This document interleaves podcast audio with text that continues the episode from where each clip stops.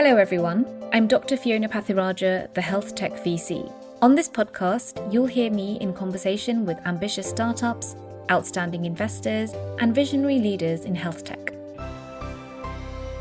This week's guest is Dr. Saira Ghafur, who's a consultant respiratory physician and lead for digital health at Imperial College London's Institute for Global Health Innovation, where she spearheaded the college's collaboration for healthcare cybersecurity. Saira also leads work on evidence generation for digital health, the value of healthcare data, and AI and machine learning for health in low and middle income countries.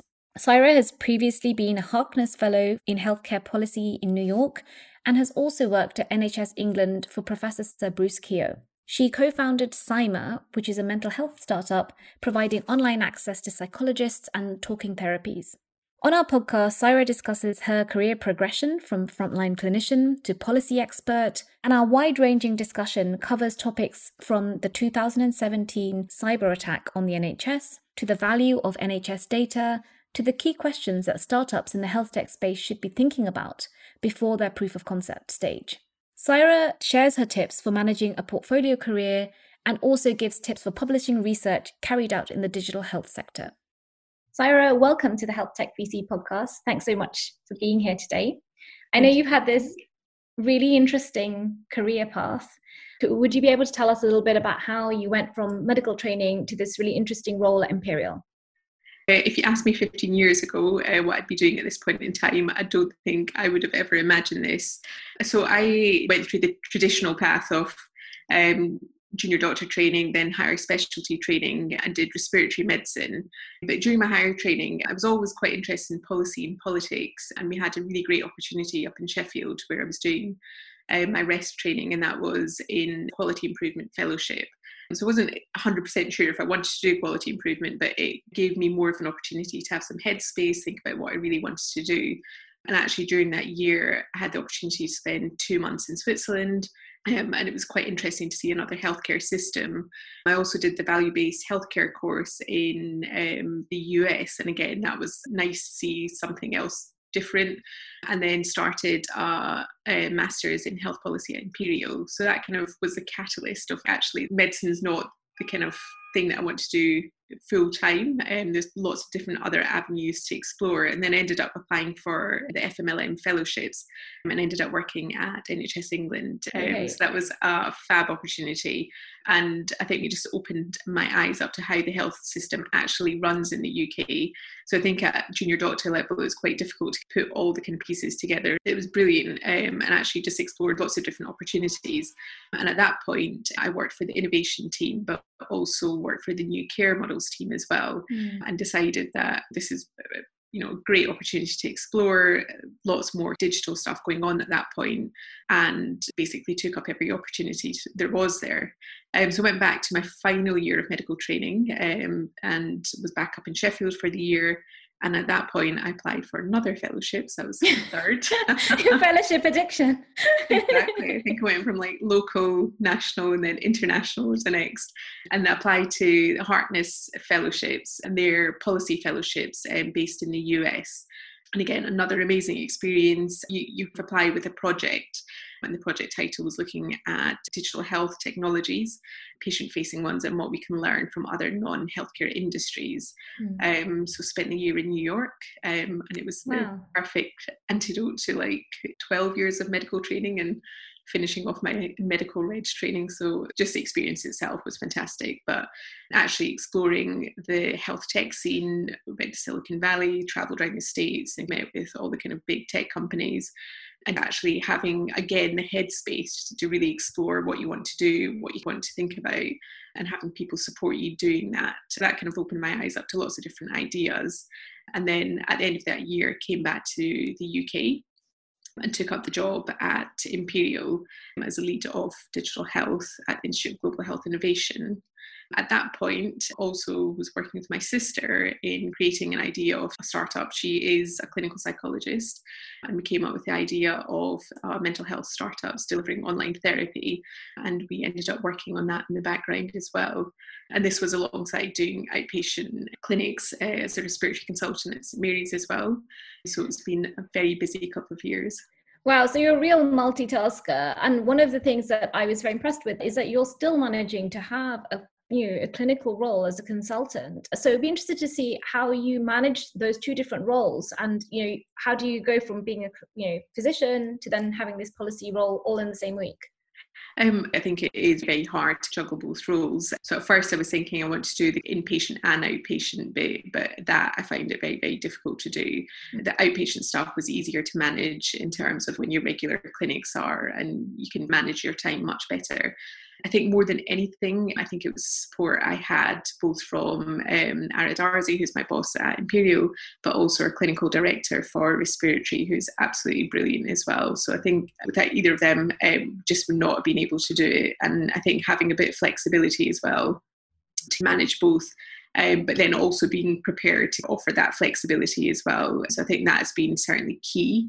There have been kind of moments when you think, God, it's quite difficult to do everything and making sure you're keeping up to date with the medical side as well. Yeah. But I think it's actually really nice to be able to do both.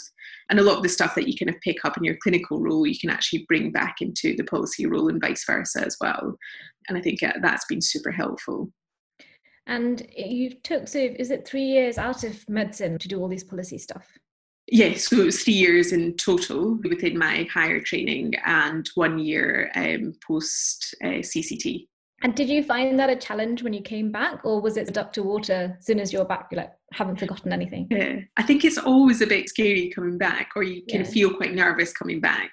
And I think each time, what I just very quickly learned was if you're unsure of anything, not to think I need to be able to like know everything or do everything myself, but just can put your hands up and say, actually, um, I'm not 100% sure. And even if it's like the silliest question that you think um, it might be, or you're embarrassed asking it, just ask, um, and it's so much better. So, to talk a little bit about this institute at Imperial. I think it's incredible that they have this set up where they feel digital health is so important and that they have a lead for it. So, why did they set it up? What's the motivation behind it? A couple of years before I started, the institute had got a grant uh, that helped really catalyse the work that was happening, and it was looking a lot at electronic health records and the patient uh, physician interface. When I joined the institute, I was given the challenge of restructuring what our strategy was. Um, I asked to see what else we could do um, to grow uh, the digital health um, put from the institute, which was quite daunting. Um, but at the same time, um, it was a great opportunity to just really a put my stamp on it, but really take the best of what the institute had to offer. So over the past three years, what we've developed three main strands to the strategy. One is looking at evidence generation in digital health, and that's working with different um, companies, be it startups or you know multinational companies, to see what kind of evidence is needed to show that their digital health technology works. We also work um, in low and middle income countries, um, and we're doing some AI and machine learning work using large data sets, mainly HIV um, and some TB, and working with Nigeria and South Africa, who we're kind of exploring opportunities with at the moment and seeing how um, we can use those data sets and apply machine learning techniques to those for better outcomes or see if there's anything that we can do to improve healthcare. Mm. Um, then we do lots of kind of pure policy work, and one of the big things that we're looking at is the value of the NHS data set. And again, we've been working with academia, policymakers, government frontline organisations, and also commercial companies to see actually how can we use NHS data in a much broader way, and working with commercial companies with that as well. Um, and one of our kind of flagship programs has been cybersecurity in healthcare. And we've set up the first academic centre for cybersecurity in healthcare, which has been super interesting because we've got a very strong cyber presence at Imperial. Mm. Um, and our institute brings health and policy background to it. So it must be a big multidisciplinary group of people then, because you're talking about you know health economics, policy, clinicians, low and middle income country work. So what kinds of people work at this institute? Yeah, that's one of the, the best bits about working at the Institute is the, the different groups of people. So we've got clinicians, We've got people who've come from a consulting background. We've got designers who specialise in healthcare, economists, pure academics. We've got a whole range of different people who work there. And I think that makes it all the more interesting and people bring different skill sets to different projects it's great. It's really interesting having lots of different conversations and then actually pulling something together um, with all the different kind of specialties um, and disciplines coming together for a better outcome at the end. The website talks a lot about the risks of digital health, which, as an investor, I'm looking for the opportunity and I'm always very excited. And we can change the world with technology and with health tech. But of course, there are real risks to deploying these things. And could you talk a little bit about that and, and how the Institute's working around these things? So one of the big things is always, first and foremost, we're one of the kind of um, national patient safety centres, and I think both as part of that centre and also as a clinician myself, patient safety is first and foremost. So if you're deploying a technology, you need to make sure that there is evidence to show that it works. And this is a huge issue in healthcare technologies or the kind of digital health landscape is that there's lots of amazing apps out there. There's lots of different technologies out there, but in terms of generating evidence, um, it's very, very difficult to show that something works, it's safe, it's effective, and actually it's going to really benefit the end user. We've got the kind of FDA guidance, we've got NICE guidance within that, but also it's how do you show that it does um, produce outputs that a, the kind of the company claims that it can, but also how useful it is for patients. And I think that's part of the landscape that we are missing. And it is very difficult to kind of generate that evidence because it's a bit of the chicken and egg. So you go to the NHS to say, we've got this great technology that would really benefit patients or really benefit healthcare professionals why don't you use it in practice? And the first question is, what's the evidence to show that it works? yeah. And you say, why don't we work with you to show that it works? But then it's no, we can't do that until we've got evidence. So yes. um, you need to generate that evidence, but it's how do you do it? The kind of innovation incubators set up by the NHS England, but also the Academic Health Sciences Network as well to try and have some of those collaborations with our NHS organisations. But it's just trying to uh, make that a bit smoother so it is easier to bring these into practice, but obviously to generate that evidence as well. So I think it is quite difficult to do. Yeah. And that's where we're developing the evidence generation side of things to show what other solutions or what other methodologies can you use to generate mm-hmm. that evidence um, in a kind of real world way. I was interested in your work around cybersecurity. And for those of people who are listening who may, may not know about the NHS, for example, there was a big hack on the NHS in 2017.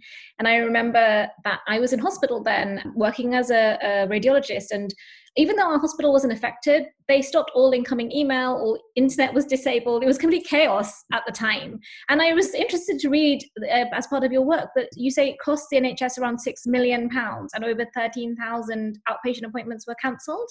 So it'd be great to hear a bit about this work and what that means for the NHS. In terms of cybersecurity, we know that everything pretty much across the NHS and most other health services globally are turning towards digital to help with delivering services.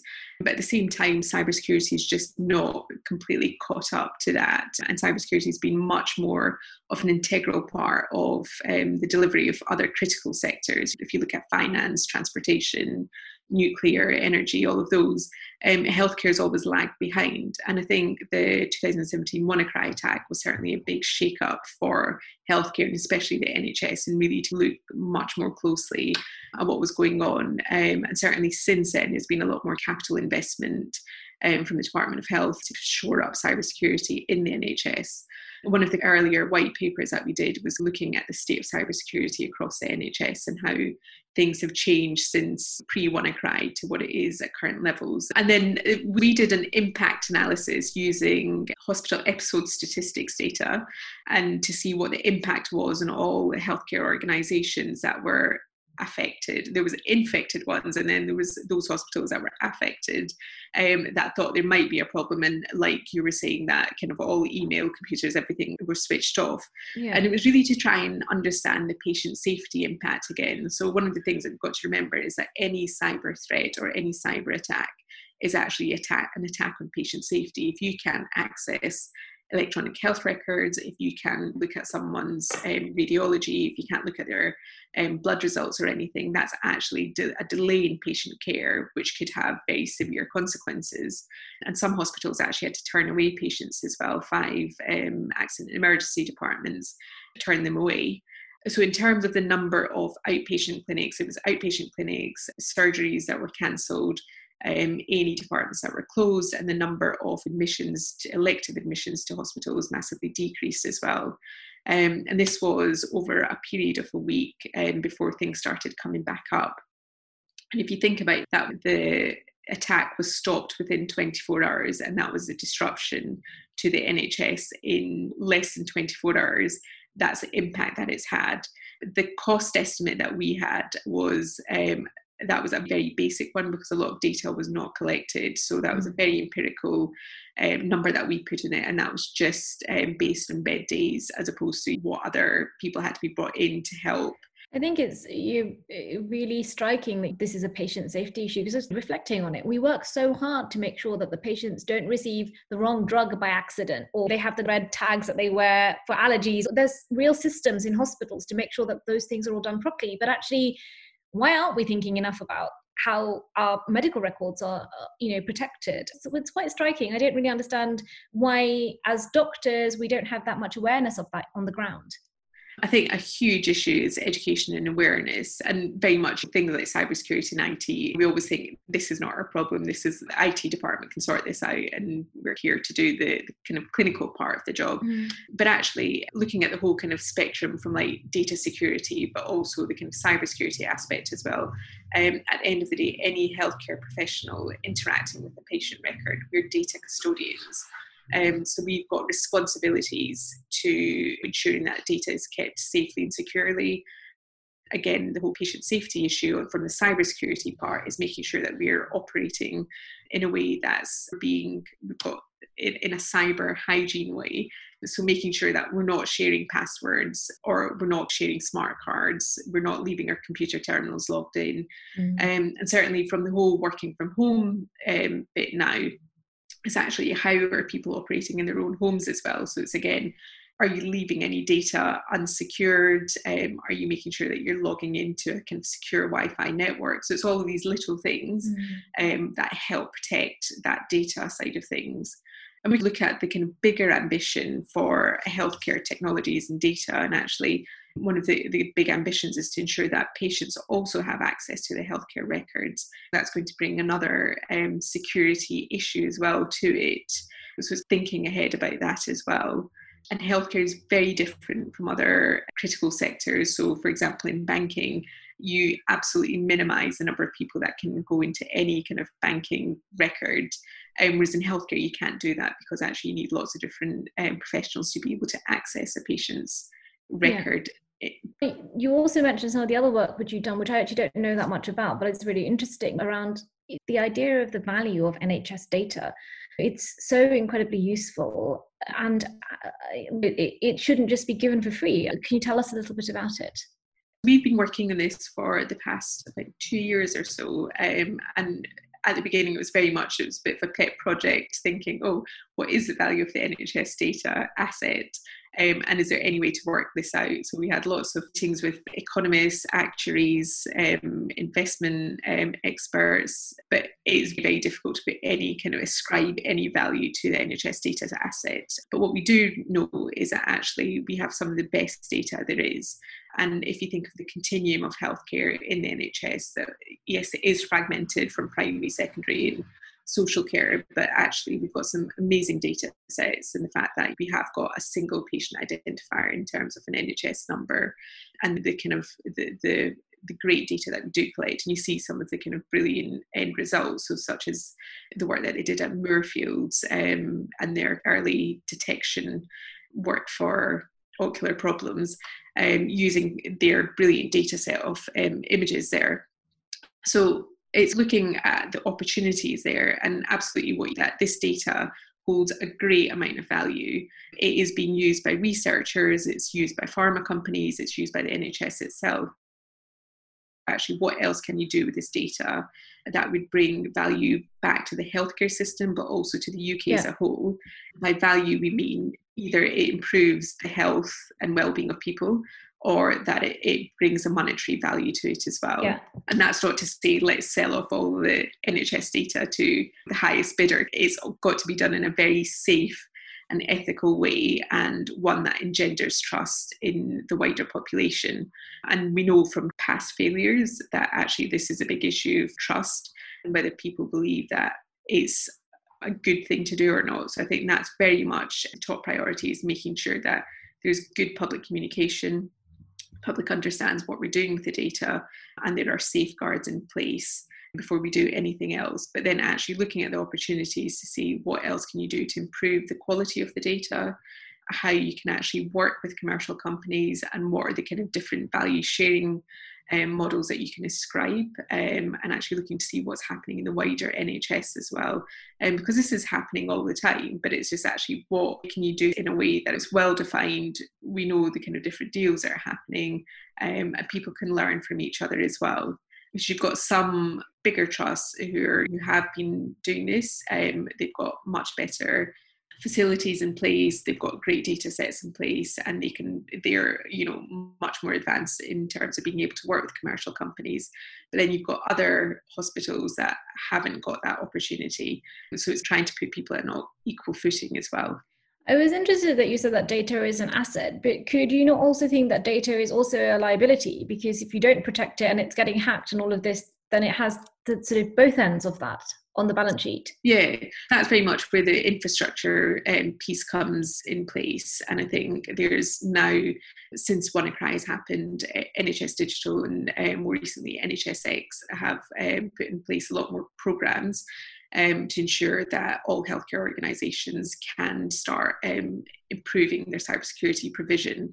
We've always had lots of data. You can probably remember doing uh, many uh, audits, healthcare audits as a junior doctor. So even things like that, that's going to say as a junior doctor in respiratory, we did national audits and the data went to the British Thoracic Society. But what actually happens to that data after, other yeah. than a report to that individual hospital? But actually, if you can use that in a better way, you could do so much more with that one data set, let alone NHS Digital has 312 national data sets or along those lines.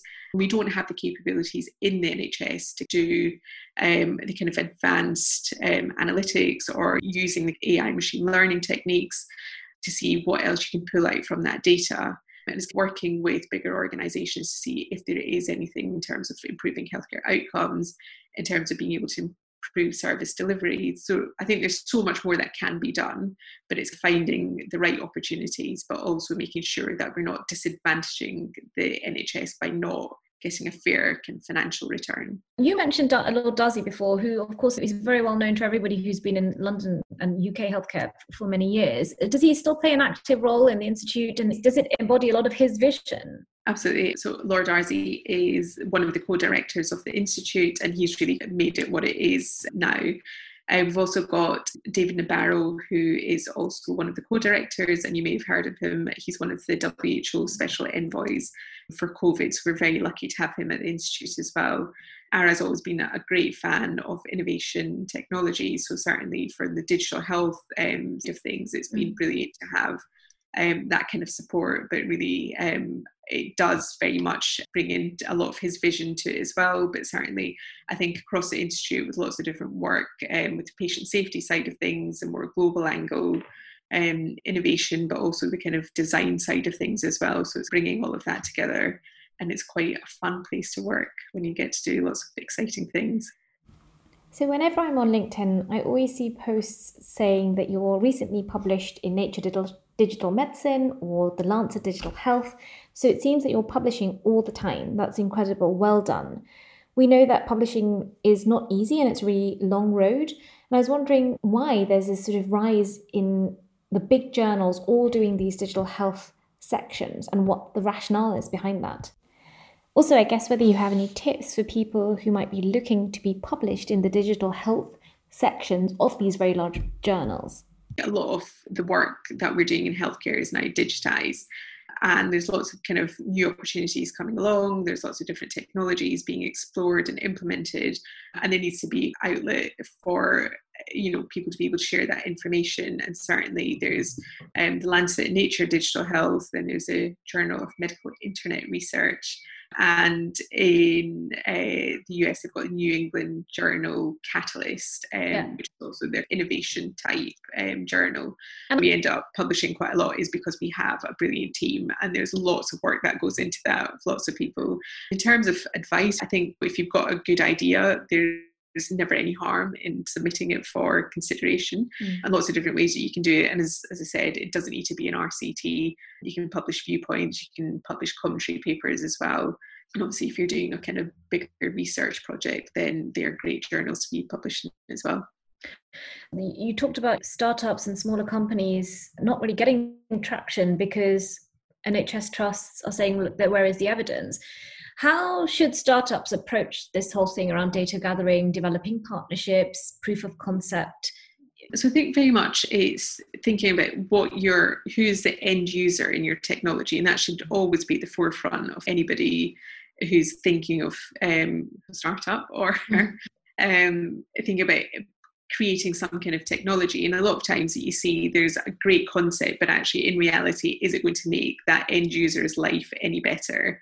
So I think it's having that in the back of your mind to think how will the end user interact with it? Is it going to be useful? And is there going to be any longevity um, in having that, whether it's an app, it's a technology, or anything else?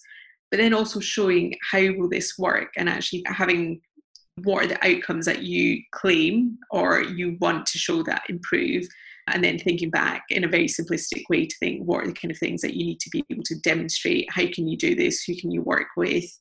And who can you approach? And i think it's quite an ascent field at the moment in terms of the evidence generation. Yeah. but i think really having that at the forefront to show that we do need to show that this works it's very difficult to go direct to patients sometimes if it is a very clinical based um, yeah. healthcare technology so I think that's where it gets a bit tricky.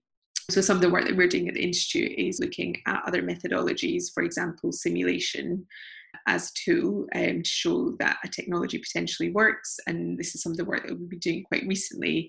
And we've had some great results in doing that and see how we can build on that to make it more sophisticated in terms of trial methodologies and what other potential avenues there are to explore. I know that you have your own startup, or even you're involved in two. Would you think you uh, could tell us a little bit about them?